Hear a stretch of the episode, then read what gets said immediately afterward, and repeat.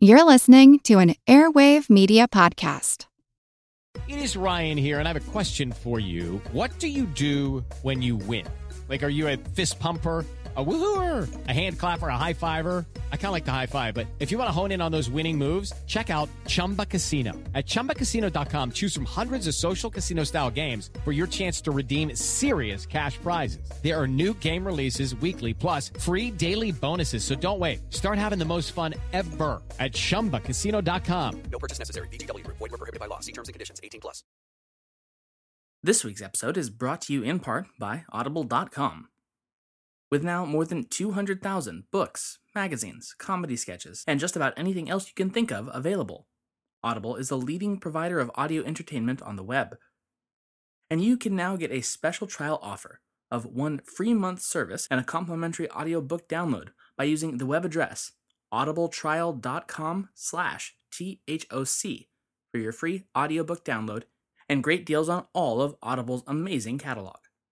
Once again, that's audibletrial.com slash THOC for your free download.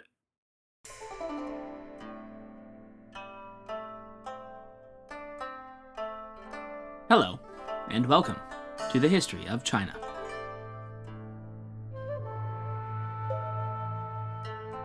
Episode 62 State of Emergency. Before launching straight into the goings on in China, I'd like to take a moment this week to pull back and see exactly where we are in the grand sweep of history.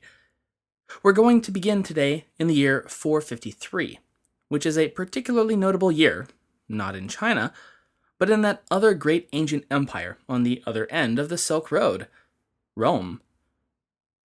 The Roman Empire had been hanging on by a thread, and for the past decade had been under the continuous assault of the Hunnic Empire by the scourge of God himself, Attila. Since 441, he had been an existential threat to the Mediterranean Empire, and a nightmare so terrible that 1500 years later, his name can still inspire dread.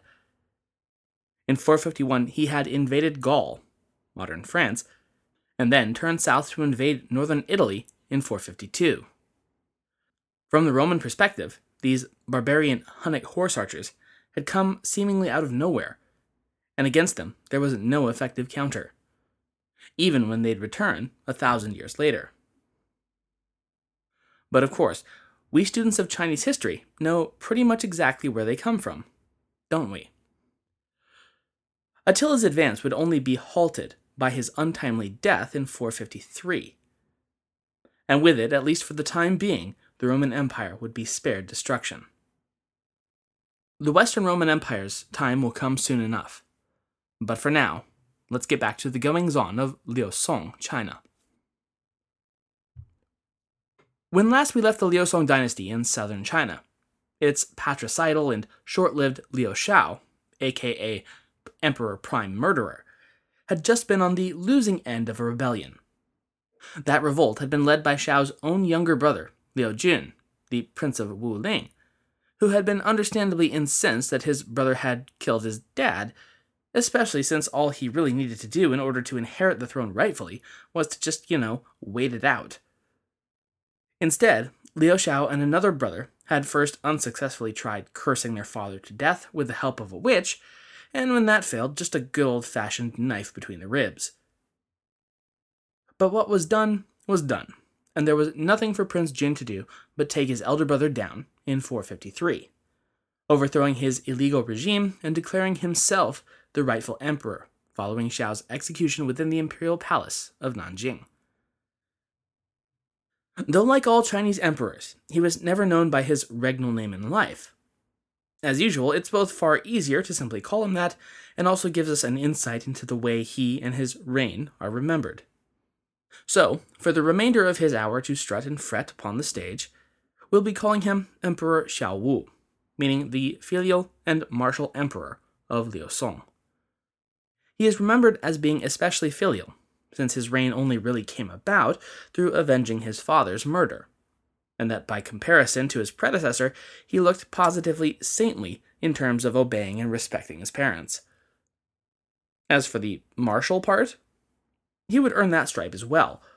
Though unlike many of the other Wus of this series, Xiao Wu's wars would be primarily directed inwards against internal foes instead of, as I'm sure he would have greatly preferred, external conquests. In spite of the devotion he displayed towards his father, Xiaowu quickly raised eyebrows and alarm by showing affection towards his other family members of a very different sort. One of Xiaowu's chief backers had been his uncle, the Prince of Nanjiao, whose personal name was Liu Yixuan, but that won't be on the test. Anyway, Nanjiao had several daughters, many of whom lived in the capital city.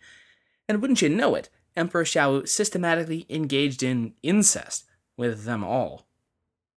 So, okay, not off to a wonderful start in terms of love life, but on its own, this probably would not have been a deal breaker. This was largely because the Prince of Nanjiao had an even larger goal in mind.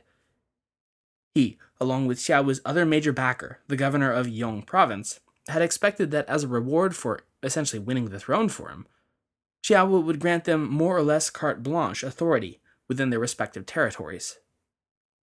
Compared with absolute authority within one's own province, something like cousin loving could be overlooked. That is, if Xiaowu had bothered to grant them the expected level of autonomy, which he, of course, would not. Instead, he would repeatedly intercede, or from their perspective, interfere, with their internal affairs, and question their actions and decisions. All is a part of his larger efforts to consolidate the authority of the state in his person. And that simply would not do. The prince and the governor, therefore, planned to rebel once more, but they would need help. So they sent a missive to the governor of Yu province, whom they thought would be sympathetic to their cause, inviting him to join their uprising when it was to be launched the following autumn. The message arrived without incident and was delivered to the governor of Yu unaltered and in its entirety. And indeed, he was more than willing to join his friends in rising up against the imperial throne. But the governor, a notorious drunkard, either misread or misunderstood the note in his alcohol induced stupor, and thought that, far from waiting until the fall to rebel, it was all to be launched immediately. And so he did, proclaiming the Prince of Nanjiao the true emperor of Liu Song and mobilizing his personal army against the capital. But though he had hilariously mucked up the launch date, the Prince of Yu wouldn't be sticking his neck out alone for long. He would very shortly be backed by the governor of Yan province, and once news of the false start found its way back to the initial plotters, both just decided to roll with it and declared rebellion against the throne as well, although the two of them would stop short of actually declaring Xiaowu's uncle the emperor, as though that was going to save them. When the news of the four provinces simultaneously rising against him reached the emperor, he was understandably taken aback, and even more so since the governor of Yu was among the rebels, as he was considered a virtually peerless warrior and commander. Emperor Xiaowu, suddenly thrown into doubt, briefly entertained the idea of simply offering the throne to his uncle, the Prince of Nanjiao, outright. But one of his brothers quickly put the kibosh on that, explaining to the emperor that no, you don't simply throw your hands in the air and surrender every time a rebellion bubbles up. Soon enough, the majority of Liu Song's provinces declared for the emperor and began mobilizing their own levies against the rebellious regions. Yan province, relatively isolated as it was, was the first target, and it was invaded by the armies of the neighboring Ji province, who quickly captured the provincial capital and forced the rebellious governor to flee to Yu. The governor of Yu was himself making final preparations to march against Nanjing itself, and his army set out soon thereafter. But among his weapons and soldiers, the Yu governor had brought along yet another essential supply as much of his personal liquor stash as he could carry. What good was a war, after all, if you couldn't get hammered while conducting it? And, surprise, that would turn out to be a fateful decision indeed. When the rebel Yu army encountered the loyalist forces commanded by General Xue Andu, the two sides met in battle, with the governor of Yu somewhere between plastered and blackout drunk. In the melee, the governor was thrown from, or perhaps simply fell from his horse, and was killed. taking with him to his grave both his fearsome battle reputation and the majority of the rebels' morale. The anti Xiaowu rebellion was barely out of the starting gate, and it was already down to two of its original four provinces. Well, now, this could certainly be going better. But it would, in fact, just get worse for the remaining rebel commanders. As it turned out, the Prince of Nanjiao had some pretty major trust issues with the governor of Yong, which you'd think they'd have wanted to address before going to war together against the throne, but hey, what do I know? The governor of Yong wanted to attack the capital city directly, but owing to that whole lack of trust thing, Prince Nanjiao rejected this strategy and instead opted to engage the imperial army around Mount Liang and the neighboring city of the same name. Nanjiao's army struck at the imperial garrison, but was rebuffed, and after suffering a string of defeats, his army collapsed and the prince was forced to flee. The governor of Yong's efforts against the capital proved no better, and he too was forced to flee when his army was defeated.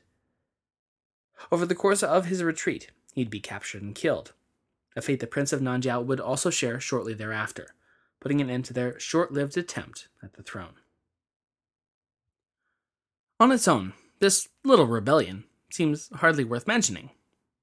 Four guys make an ill thought out ad hoc attempt and are almost immediately undone by their own character weakness, all while Yakety Sax plays in the background. But it was Emperor Xiaowu's reaction to this event that would prove far more significant for Liu Song, rather than the rebellion itself. It A made him far more suspicious of his family members, which we'll get to more in a minute, but B, it also caused him to steeply cut the autonomous powers of his provinces, and even go so far as to reorganize large parts of his empire altogether. Most notably, shrinking all of his provinces in size, and then using the freed up space to create an entirely new province, Eastern Yang. Apart from being variously disposed to either sleep with or kill the members of his family, while stripping them all of much of their powers, how was Xiao Wu as a ruler? Mm, not exactly wonderful, but rather effective, as it so happens. A passage from the Zizhi Tongjian gives us Sima Guang's impression on the latter half of Xiao Wu's reign, as well as evidence of the monarch's prodigious tolerance for drink. Quote, Late in his reign, Emperor Xiao Wu was particularly greedy. Whenever provincial or prefectural governors left their post and returned to the capital, the emperor ordered them to submit sufficient amounts of tributes, and then gambled with them, without ceasing until he would win over their wealths. He was often drunk every day and was rarely sober, but his reactions were quick. He often slept in stupor on his desk, but if there were emergency submissions from the officials, he could wake himself quickly and be alerted without sign of intoxication. Therefore, his officials were all fearful of him and did not dare be idle. So, a raging alcoholic who swears he's totally not drunk while making pivotal state decisions, and who frequently uses the imperial bankroll to gamble with his officials, from the sounds of it, whether they wanted to or not, until he'd won much of their fortunes. All while probably smirking and saying, the house always wins. But back to his growing, and justifiable, distrust of his family members.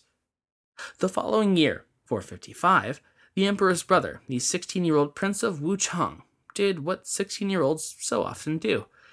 He played a practical joke on his big brother. So he, jokingly, declared himself the Prince of Chu and, jokingly, changed the imperial era name, which is, I'm sure you will agree, completely hilarious. But when word reached Xiao Wu of his brother's jokingly usurping the throne, wouldn't you know it, he somehow didn't get the punchline, whatever that was. Over Wu Chang's protestations of what was just a prank, Xiao Wu stripped the teenager of all his titles, rendered him a commoner, and then ordered him to commit suicide. And so ended the worst episode of Candid Camera ever. Following this fratricide, Xiao Wu systematically suppressed the power of his other brothers, and greatly expanded a network of watchdogs and spies on both the princes and the provincial governors. These agents, officially titled Imperial Communication Officers, would dramatically expand over the course of Xiaowu's reign. Of course, some of Xiaowu's brothers didn't take this affront to their powers lying down. One in particular, Liu Dan, the Prince of Jingling, spent the period between 455 and 459 amassing a large number of warriors in his seat of power, southern Yan province. This in turn sparked fears in the emperor that he was plotting a rebellion, and in response he ordered the construction of numerous checkpoints between southern Yan and the capital city. The arms race was on. In response to Xiaowu's own escalation, Prince Liudan ordered numerous defenses constructed around his capital city, Guangling, and dug in.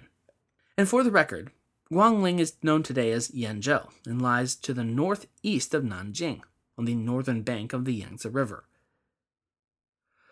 Rumors began swirling across Liu Song that a conflict between the prince and the emperor was inevitable. And the only real speculation was which brother would strike first, Liu Dan or Xiao Wu. In the as yet undeclared war between the imperial brothers, Xiao Wu, of course, held a decisive advantage, the force of law behind him. Thus, in 459, he struck the first blow, not with a sword, but with his imperial seal. Citing several reports of the Prince of Jingling's alleged crimes, which appeared to have originated from the emperor himself, you know, jurisprudence, schmurisprudence, the emperor officially demoted the prince to mere marquis and simultaneously dispatched two of his generals at the head of a column of troops to seize Guangling City in a surprise attack. Owing to the defenses in place and Liudan's agents watching the movements of Nanjing like a hawk, the element of surprise was a non factor. The Prince of Jingling counterattacked the Imperial column, easily overpowering the force and killing its commander. Following up this military victory, Liudan made it obvious that two could play at the character assassination game, especially when one had as many skeletons in his closet as Emperor Xiao Wu. Up until now, Xiao Wu's incestuous relationships with his cousins had been a rather open secret within the upper echelons of power, but had been pretty much unknown among the greater populace. Liu Dan, however, publicized the alarming, morally outrageous allegations against the emperor, even including the charge that he'd been sleeping with his own mother, the Empress Dowager, a charge which was never actually refuted, and which at least some historians consider plausible. Hey guys, it is Ryan. I'm not sure if you know this about me, but I'm a bit of a fun fanatic when I can. I like to work, but I like fun too. It's a thing. And now the truth is out there. I can tell you about my favorite place to have fun Chumba Casino. They have hundreds of social casino style games to choose from, with new games released each week. You can play for free anytime, anywhere and each day brings a new chance to collect daily bonuses. So join me in the fun. Sign up now at ChumbaCasino.com. No purchase necessary. VGW. Void were prohibited by law. See terms and conditions. 18 plus. Infuriated at being called, quite literally, a mother lover, Xiao managed to stoop even lower by rounding up the extended families of all of Liu Dan's associates, even those who had nothing to do with the Prince of Jingling's rebellion, and having them all executed. In fact, several of the associates in question had been en route back to the capital, having abandoned Liu Dan once hostilities had broken out, only to arrive and find their families already dead. Welcome home, indeed. Back at Guangling, Prince Liu Dan was looking for an out. In fact, he had been eyeing an escape plan that would have seen him defect to Northern Wei, but that was rendered moot once Emperor Xiaowu's general Shun cut off the northern path and laid siege to the prince's capital. After a brief dalliance with abandoning the city and fleeing, Liudan opted instead to stay and defend his charge. This, however, would prove ill advised, since in spite of the defensive fortifications he'd set up, General Shun was able to quickly overcome them and take Guangling in the name of the Emperor. Prince Liudan was dispatched in short order, and then, seemingly just to show how brutal he could be, Xiao ordered virtually the whole population of Guangling to be put to the sword as well, with what our sources describe as vaguely but tellingly inhuman methods. Fortunately for the population of Liu Song, but rather unfortunately for us, the remainder of Emperor Xiaowu's reign passed uneventfully. Peace, general prosperity, and him sleeping with virtually every female family member he could get his hands on marked the remaining five years in power. Xiao would die in 464 at the age of 33 or 34, to be succeeded by his teenaged heir, Liu Ziye. Prince Ziye had been born in 449, making him around 13 at the time of his accession. He had been in the capital during his father's ultimately successful rebellion against his uncle Liu Shao, and as such had even as a very small child been imprisoned and slated for possible execution, though obviously that had not come to pass. Once Ziye's father had secured himself on the throne of Liu Song, he promoted his eldest brother to crown prince in 454. And in 456, the then seven year old heir was married to one of the emperor's chief officials' daughters. That marriage would be short lived, though, since the newly crowned princess would die in 461. Liu Ziye's tenure as heir to the throne was tumultuous at best. He rapidly came to harbor a deep resentment for his father, who frequently belittled, scolded, and insulted the boy for the mistakes he made. The crown prince's ire was also reserved for his younger brother, Prince Ziluan, second in line for the throne, and clearly their father's preferred candidate, given that he repeatedly and loudly pondered replacing Ziye with Ziluan altogether. So it can't really be all that surprising that upon learning of his father's death in 464, Ziye was notably unfazed and was said to show no hint of mourning or sadness at the emperor's passing. When he was officially offered the throne of Liu Song, he purportedly took it with a careless and flippant attitude, prompting remarks from the court officials that they had a bad feeling about this. Upon taking the throne, he decided that death wasn't nearly enough for the father he'd grown to despise. His punishment must be more severe.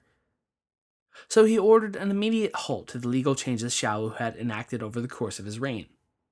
He then commissioned a series of portraits commemorating the Song Emperor's past, and when viewing the completed works, commented that his great grandfather, Emperor Wu, was, quote, a great hero who captured several emperors, and his father, Emperor Wen, was also pretty good, and it was unfortunate that he had lost his head to his son. Of his own father, though, he scoffed and stated, quote, He had such a big nose from over drinking. Where is it? He then ordered that Xiao's nose be highly exaggerated. And although I looked for a print of Xiao's exaggerated portrait to post online, I came away, sadly, empty handed. Emperor Ziye is an infamous emperor in Chinese history.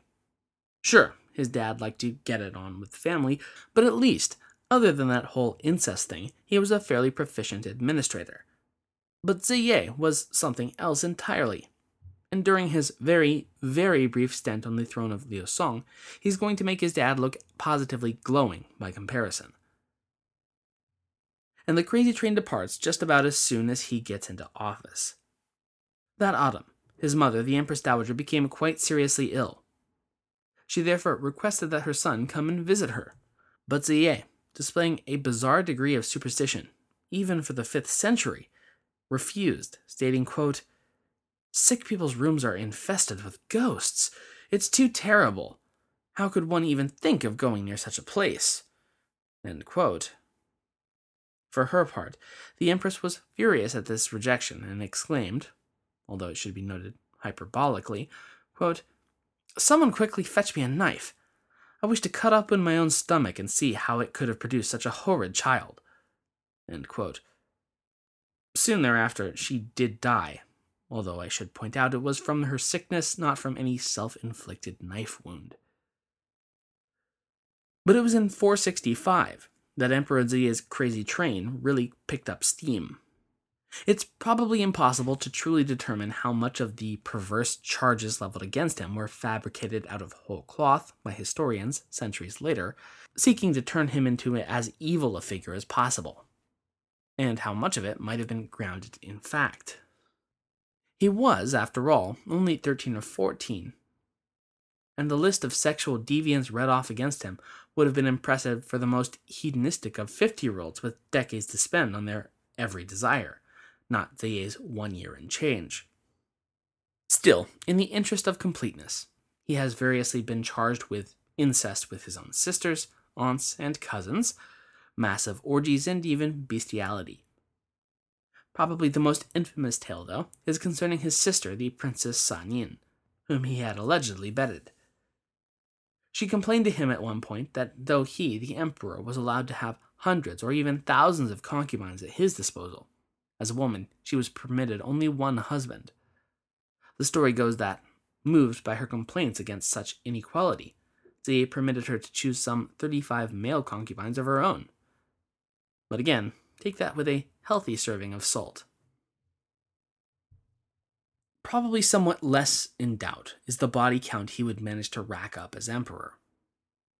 From his time taking office through 465, the emperor's more impulsive and rash decisions had been repeatedly curbed or headed off by one of his chief advisers, Dai Fa Xing, as well as his granduncle, Prince Liu Yigong, and all with the best intentions. Time and again, Dai and Liu had warned and explained to the emperor why they were countermanding his nutball orders, stating that repeated displays of incompetence in office had led to the overthrow and death of his granduncle, Emperor Shao, only some 12 years prior. For this wise guidance, Emperor Ziye ordered Dai to commit suicide in the fall of 465 and relieved another top level official of his command.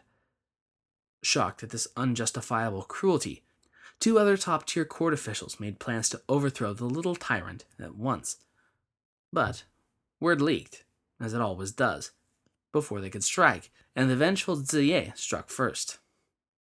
Less than two weeks after ordering Dai's suicide, the emperor personally led a contingent of imperial guards to the conspirators' private residences, where he saw them and their families brutally murdered. But it was his granduncle, Liu Yigong, who would suffer the worst fate of them all. For his part in the plot, he too would witness his family exterminated before his own eyes, all before having his own arms and legs hacked off, be disemboweled alive, and then have his eyes plucked out and preserved in honey, something Emperor Ziye termed Yanggui de Yanjing, or pickled ghost eyes.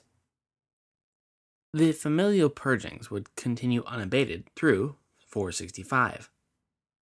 Supposedly, he longed for the opportunity to declare a state of emergency, and saw his chance when one of his uncles, the Prince of Yiyang, sent word that he'd be making his way for the capital and requested permission to enter and pay his respects once he got there.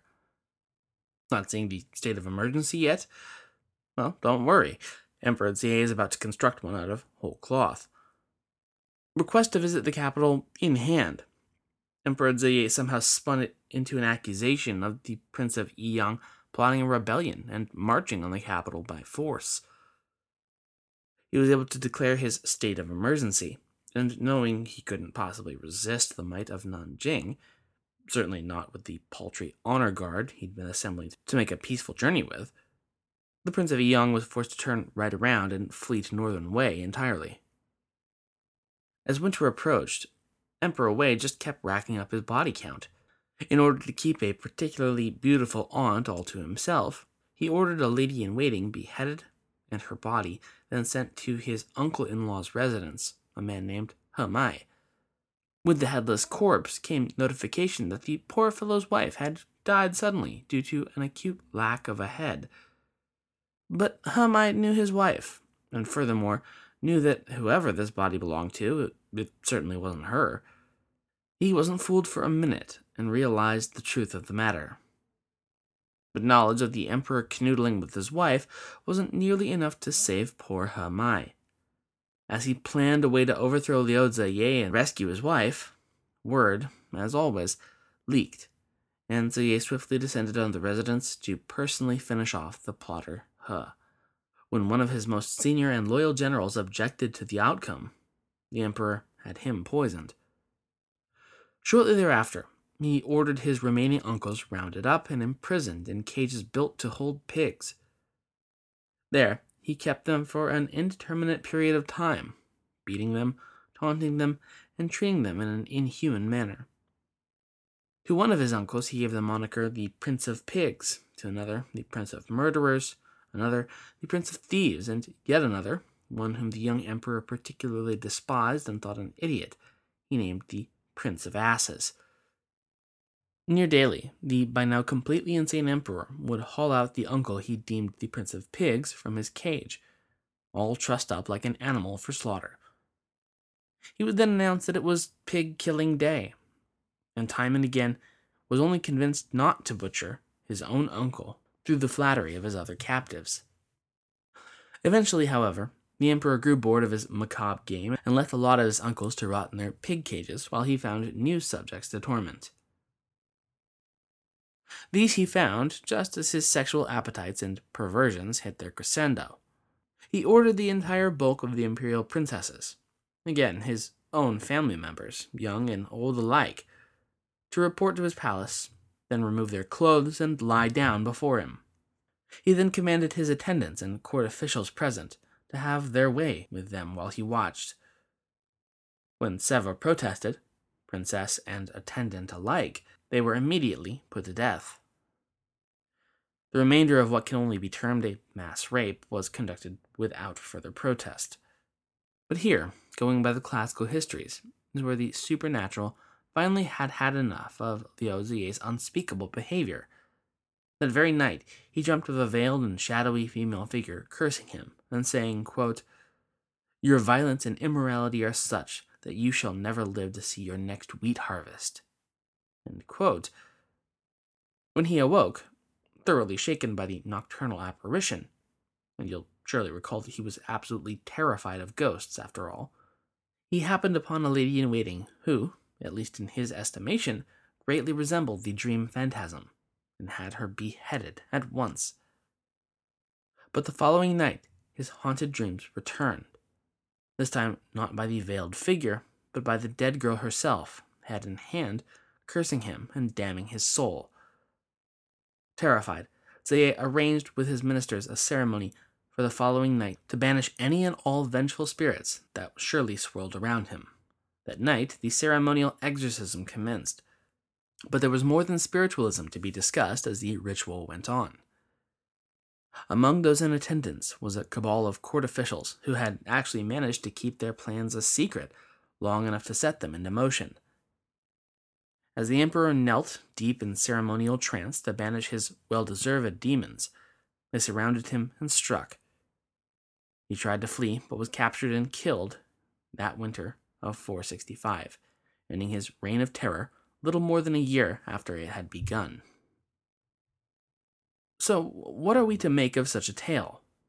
I've hinted at it several times by now, but I'm not terribly convinced that huge chunks of this classical history are anything more than fiction.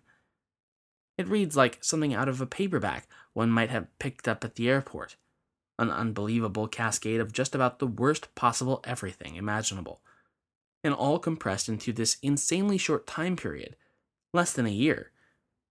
Moreover, the fact that the tale then delves seamlessly into dream sequences, supernatural portents, and it all seems to just wrap itself up so very neatly is just difficult to swallow.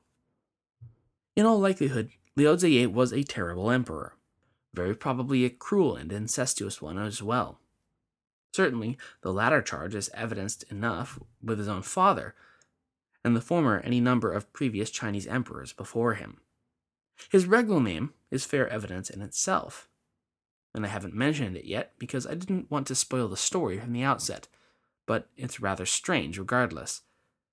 His posthumous name is Emperor Qianfei, meaning the former deposed, or somewhat more clearly, the earlier deposed emperor of Liu Song. Yes, there will be another. His one legacy is that he was ignominiously overthrown after less than a year. Certainly, something pretty terrible must have been taking place. But on the other hand, it's worth keeping in mind that this wasn't some 30 something mastermind. He was a 13 year old, one so afraid of things that go bump in the night that he was too afraid to visit his dying mother. Ziye ultimately does not strike me, personally, as some evil mastermind capable of doing all the crazy things he's accused of, without anyone bothering to slap him on the bottom and send him to bed with no supper. But this is one of the problems we will forever have to deal with when interacting and trying to interpret ancient, fragmented, and chronologically removed, and most importantly, hugely biased source materials. We simply don't know what information was withheld, destroyed, or simply lost. In the words of Donald Rumsfeld, we'll forever be enslaved by the unknown unknowns of different facets of ancient history. All we have to go on are the official texts that were typically written centuries or millennia afterwards, and frequently by political enemies of the dynasty it's writing about. Given all that, we have to take such histories, and especially the lurid tales such as Liu Ziye's frenetic year of awfulness, with an appropriate amount of skepticism. Next time, Liu Ziye's uncle, Prince Liu Yu, will succeed his assassinated nephew as the monarch of Song, Emperor Ming. But soon enough, he too will devolve into cruelty, paranoia, and capricious violence, all of which hastening the decline of the once glorious southern state. Liu Song is headed for a fall, that's to be sure. But when, where, and how hard that fall will be remains to be seen. The next episode, we'll ride it down to the bitter end. Thank you for listening. Special thanks go out to Mark F., who has decided this week to support THOC through Patreon. You too can become a member of our inner court by going to www.patreon.com slash the history of China and pledging a per episode contribution of a dollar or by visiting us at our home base, thehistoryofchina.wordpress.com. Once again, to Mark and to all of our generous patrons, thank you very, very much. Ohio, ready for some quick mental health facts? Let's go. Nearly 2 million Ohioans live with a mental health condition. In the U.S., more than 50% of people will be diagnosed with a mental illness in their lifetime. Depression is a leading cause of disability worldwide. So, why are some of us still stigmatizing people living with a mental health condition when we know all of this? Let's listen to the facts and beat the stigma. Ohio, challenge what you know about mental health at beatthestigma.org.